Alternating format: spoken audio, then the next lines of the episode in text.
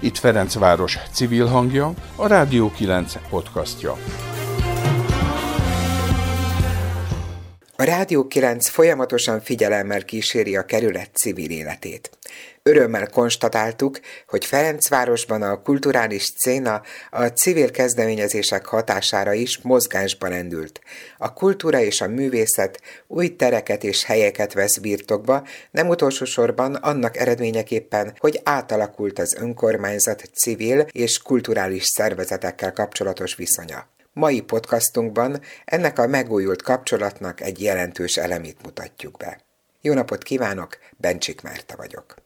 Tavaly január végén Döme Zsuzsanna alpolgármester összehívott egy sok résztvevős kulturális kerekasztalt, ami akkor még csak az ismerkedés szolgálta. Aztán a többi tervezett fórumot elvitte a pandémia. Majd szeptember végén a járvány időleges csillapottával lehetőség nyílt a civil kerekasztal megszervezésére, amelyről akkor mi is beszámoltunk. Barna Era kettős szerepben, a Ferencvárosi Közösségi Alapítvány képviseletében és tudósítóként is részt vett az eseményen. Idézzük most fel, hogy mit emelt ki akkori beszámolójában politikai ideológiáktól mentes, valódi teljesítményeket díjazó, átlátható és pályázati úton kötött együttműködéseket és támogatásokat ígért a Ferencvárosért dolgozó civil szervezeteknek Döme Zsuzsanna alpolgármester a mostani kerületvezetés első meghívásos civil kerekasztalán. Döme úgy látja, hogy ennek a szándéknak jelenleg nincsenek meg a kerületi előfeltételei. Nincs igazi múltja Ferencvárosban. A civilekkel kötött együttműködések nem voltak sem fair módon átgondoltak, sem átláthatóak. Példaként említette, hogy jelenleg civil szervezeteket háromféle pályázati kategóriában szokott és tud támogatni az önkormányzat, külön-külön hozzárendelt összegekkel. Egyházi, kulturális és civil kategóriákban. De vajon mi indokolja, hogy önálló egyházi kategória is legyen, ha egyébként a civil és kulturális területeken dolgoznak az egyházi fenntartású civil szervezetek is, akik így duplán pályázhatnak? Szintén rossz gyakorlatként említette, hogy bizonyos civil szervezetek pályázati utak nélkül jutottak önkormányzati támogatáshoz, szerinte inkább legyen a pályázati rendszer sokszínűbb és nagyobb, mint a pályázaton kívüli kedvezményezettek köre. Arról nem beszélve, hogy a jövőben szeretnének nyitni a nem feltétlen Ferencvárosi székhelyű szervezetek felé is, az a lényeg, hogy kerületieknek szóló programokat csináljanak, vagyis hogy csökkenjen az esélye annak, hogy egy helyben bejelentett, de amúgy alvó vagy eredményességét kevéssé mutató szervezet pusztán csak a székhelye miatt előnyt és ha lehet, tette hozzá, a civil szervezetek nyújtotta szolgáltatásokkal megbízási alapon is számoljon az önkormányzat, amikor megvalósító partnereket keres céljaihoz. Vásároljon tőlük is, ne csak a szokásjog, a kényelmesség, a korábbi szerződéskötési hagyományok vigyék őt a piac szereplők felé. Munkatársunk akkor azzal zárta a tudósítását, hogy az alpolgármester már októberre ígérte az együttműködés folytatását. Azt azonban ismét elvitte a pandémia. Végül két héttel ezelőtt, június 1-ére hívták össze a kulturális kerekasztal civiljeit, és ekkor már csak nem egy teljesen kész, új kulturális és civil pályázati rendszert ismertette. A találkozó után arról kérdeztem Döme Zsuzsannát, hogy ez a rendszer már tartalmazza-e a tavaly megígért változtatásokat, és mennyiben más, mint a korábbi volt teljesen más pályázati rendszert ö, ö, alkottunk, ö, és még folyamatban is van, erről szólt ez a mai egyeztetés is, hogy megmutassuk azoknak, akik ö, ennek a célcsoportjai, tehát akik aztán ezeket a pályázatokat megírják, és, és egyeztessük, hogy jó amiben gondolkodtunk. Éveken keresztül három kategória volt, ö, amire most ö, hét kategóriát ö, találtunk ki. Ez a civil, kulturális és egyházi ö, kategóriák voltak, de mi úgy gondoltuk, hogy ennél sokkal célzottabban célzottabban szeretnénk irányítani azt, hogy, hogy mire is van szüksége a kerületnek, hol látunk hiátust, hol van szükség, amiben tényleg bevonnánk külsős szervezeteket, kulturális, civil, vagy akár egyházi vonalon. Tehát tulajdonképpen akkor ez most úgy néz ki, hogy mi korábban mondjuk a pályázó alanyok szerint volt a felosztás, most pedig inkább a programok, a projektek, a funkciók szerint? Igen, itt most inkább a kategóriák azok, amik ezeknek a szervezeteknek mind nyitottak, sőt olyan kategóriát is találtunk, amihez formális szervezet sem szükséges, hanem, hanem informális csoportok, baráti társaságok, egy-egy lépcsőház, vagy a szülők csoportjai tudnak pályázni.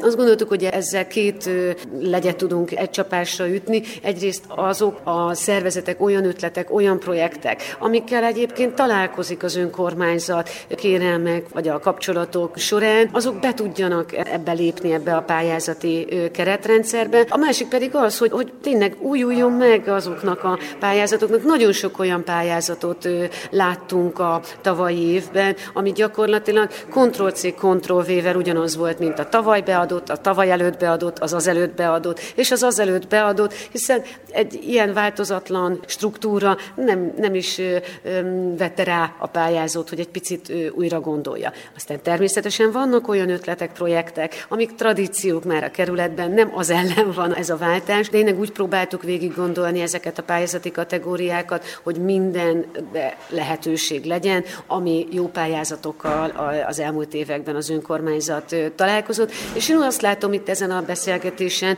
hogy sikerült tényleg lefednünk minden olyan területet, olyan hozzászólással, olyan megjegyzéssel nem találkoztunk, hogy hopp, mi, mi eddig belefértünk ebbe a, a pályázatba, most pedig már egyáltalán nem tudunk pályázni, sőt én azt látom, hogy tök jó visszajelzések lettek ezekre, hogy jöttek. Nézzük meg ezeket a kategóriákat röviden. Tehát ugye van egyszer a klasszikus kategória, klasszikusnak nevezem a működési pályázatokat, tehát ami arra szolgál, hogy a civil szervezetek egyszerűen életben maradjanak. És azért nem kell különösebben tenni semmit, csak nyilván működni.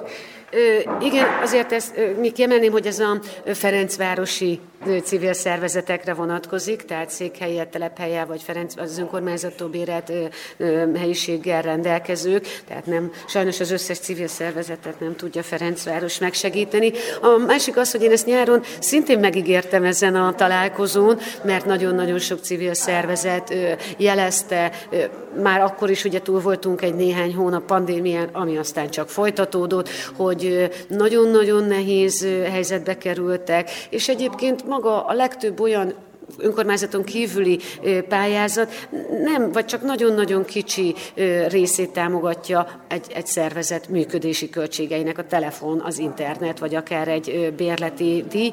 Úgyhogy ezt megígértem, és hát ez megint egy olyan ígéret, amit akkor sikerült megtartani, és megvalósul.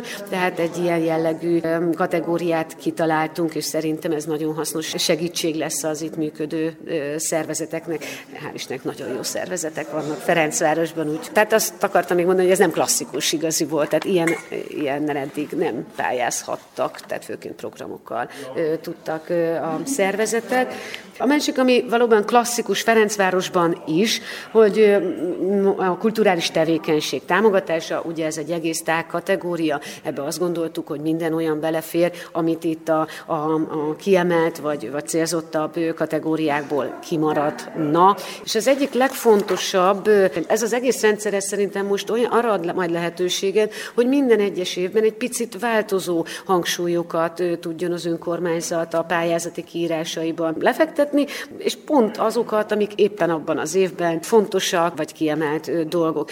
Ugye már most sokadik, na mondom a pandémiát, de ez lett a kedvenc szavunk itt az elmúlt egy évben, a legsűrűbben használt legalábbis, a vendéglátósokat és az előadóművészeket iszonyatosan megviselte ez az időszak, gyakorlatilag fellépés forrás nélkül maradtak, úgyhogy ez nekünk mindenképp fontos volt, hogy itt ebben a pályázatban rájuk célzottan találjunk ki egy kategóriát. Ez lett a kerületi rendezvények támogatása a művészeknek a Ferencvárosi vendéglátóhelyeken vagy kiemelt közterületeken.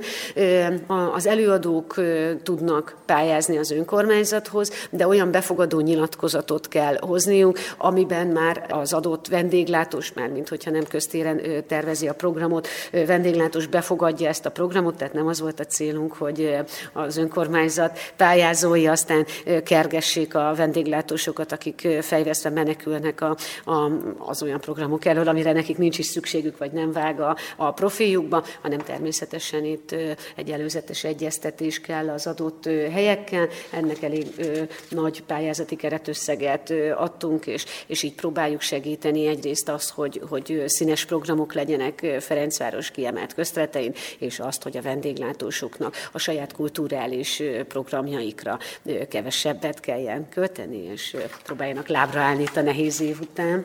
Fontos kategória a szociális tevékenység támogatása, ezt is mondhatjuk, hogy egy tágabb kategória. Itt mi meghatároztunk, vagy kiemeltünk olyan jellegű tevékenységeket, amikre gondolunk, de ez persze nem kizárási alapot, tehát ami itt nincs felsorolva, olyan tevékenységekkel is lehet pályázni.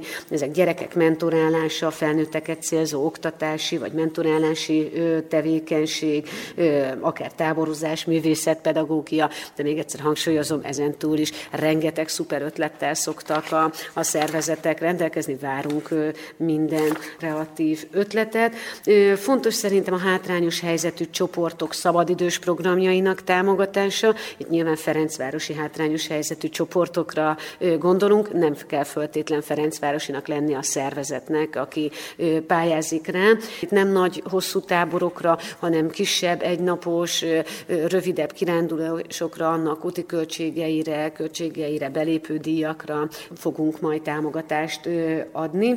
És hát igen, mert volt szó a, a működési támogatásról. Ami nekem megütötte a fülemet a tájékoztatón. Eddig is tudom, hogy volt, de talán kicsit más formában, ez a testvérvárosokra vonatkozó pályázat, ahol most ugye azt olvashattuk, illetve azt említetted, hogy, hogy ez arról szól, hogy ott a testvérvárosokban programot tartanak, és gyakorlatilag annak a munkaerő árát fizeti meg a Ferencvárosi önkormányzat.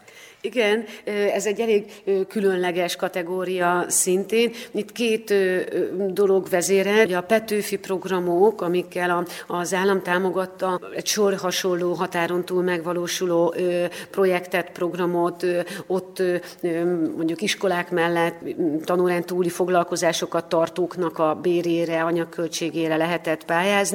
Ezt tavaly nyár elején az állam a pandémiára hivatkozva teljesen leállította. Ugye Ferencváros testvérvárosai mind ilyen elcsatolt magyarok lakta településeken vannak, és akkor minket Király Hámec tavaly megkeresett, és kért tőlünk segítséget, hiszen ott a, az ottani magyar iskola nagyon fontos, hogy ott tudja tartani a gyerekeket, és minél több tanórendúli szuperprogramot, zeneoktatást, képzőszeti oktatást szerettek volna ebből a Petőfi programból megvalósítani.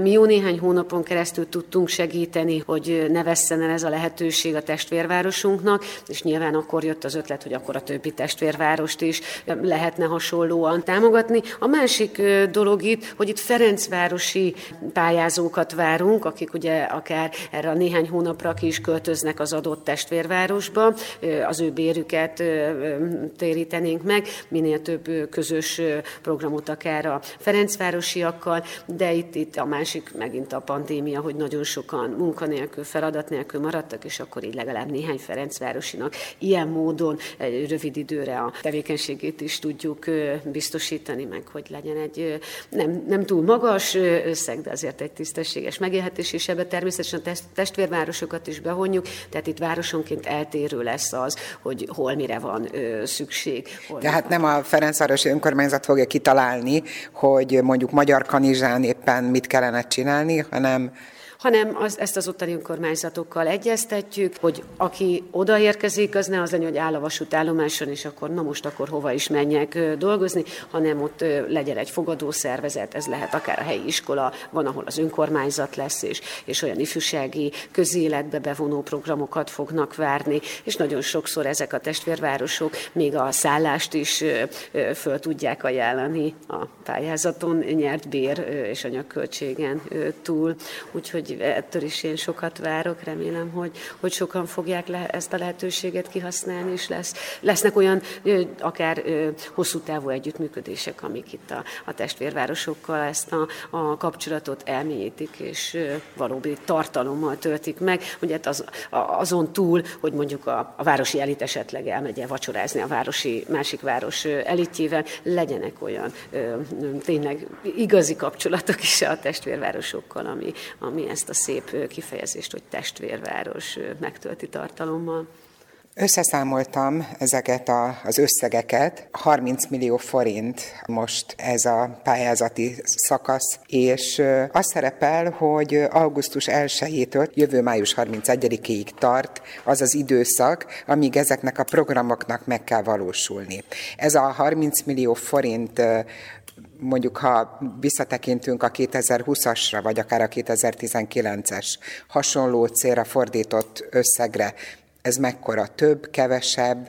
Ö, gyakorlatilag szinte ugyanannyi, ö, ö, picivel talán kevesebb, de mindenhonnan harapott egy picit az önkormányzat, de, de nem nagyságrendekkel. Ö, az időpontot viszont ö, ez még azért kérdőjeles. Ö, mi megpróbáljuk egyébként jóval hamarabb elindítani ezt a pályázatot. Talán ez az augusztus egy a reális, de, de ha nagyon-nagyon ügyesek vagyunk a hivatallal, akkor talán hamarabb már ö, le tud zárulni a döntés. És a május 31 sem igaz, azt mi is most próbáljuk próbáljuk még itt a gyerekbetegségeit a, a dolognak kiküszöbölni, mert abban egyeztünk meg végül, hogy 2022 márciusig, tehát most ez egy rövidebb pályázati év lesz, és akkor jövőre visszaállunk a márciustól márciusig megvalósítható pályázatoknak. Igaziból azért nem annyira nagy probléma szerintem, hogy csúsznak idén, és nem márciusban, hanem majd most kerülnek kiírásra ezek a pályázatok, mert gyakorlatilag a tavalyi győztes projektek közül a lehető legkevesebb tudott megvalósulni, mindenhol határidő hosszabbítás, érthető okokból, úgyhogy már most sem vagyunk pályázatok és projektek nélkül. Ez, ez most akkor egy kicsit dupla év lesz pályázati projektekből. Hát az egyébként meglehetősen ritka manapság így a civil világban, hogy valamire mondjuk dupla annyi, vagy másfélszer annyi összeg jut, még akkor is, hogyha ez a körülmények miatt alakult így.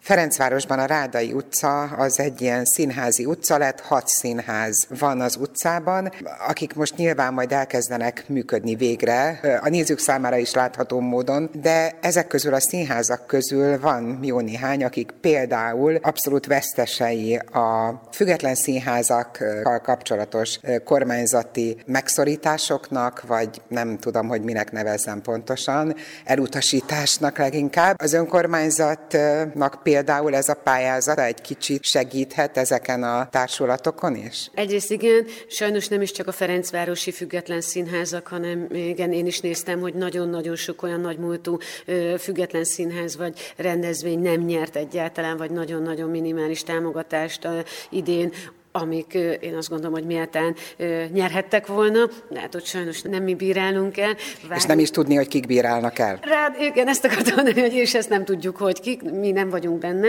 Igen, természetesen őket is várjuk, és nekem már ez is egy óriási élmény. Nemrég itt az egyik új szereplő, a kettős pont színház vezetője kapott el a, az utcán, és közölte, hogy hát itt egy óriási összefogás van a, a független kis színházak között, a Ferencvárosiak között, közös programot szerveznek, megosztják az erőforrásaikat, tudásokat, lehetőségeiket, és most már lassan ott tartanak, hogy akkor ezt nekem is megmutatják. Nekem ez egy óriási élmény volt, hogy, ez, ez már egy 21. századi civil működés és művészeti működés. Nem arról volt szó, hogy, hogy alpolgármester asszony hozzon össze egy találkozót, ahol a független kis színázak találkozhatnak, hanem proaktív módon ezek a, a a kreatív csapatok keresik egymást, és, és hamarosan egyébként a Pince Színház igazgatói pályázat, az most lezárult, úgyhogy most már majd az elbírálás következik. Remélem július 1 a Pince Színház új igazgatóját is lehet bevonni ebbe a, a közös munkába és gondolkodásba. És hát én már korábban is mondtam, hogy mindenki Ferencvárosban akar majd szórakozni, színházba menni, kulturális eseményre jönni, lakni, és, és ez lesz a, már most is, de még inkább ez lesz a főváros legesleges legjobb része. A konnektor, ugye ez a művészeti civil a Vágóhíd utcában, tavaly ilyenkor még csak ígértem, hogy hamarosan indul, most már a második pályázati kör zárul, de lesznek még, tehát most már lehet a termekre is pályázni, és külső szervezetek a programokra is, ott is nyitás van, és annyira szuper ötletekkel és projektekkel jelentkeztek a pályázók, hogy gyakorlatilag a majdnem, az első kör majdnem 40 pályázói között szerintem nem volt egy sem, amire azt mondtuk volna, hogy hát ennek egyáltalán nincs itt a helye, vagy ez egy nagyon kialakulatlan, vagy esetleg nem szívesen látott, vagy nem tudjuk elképzelni ott a házban.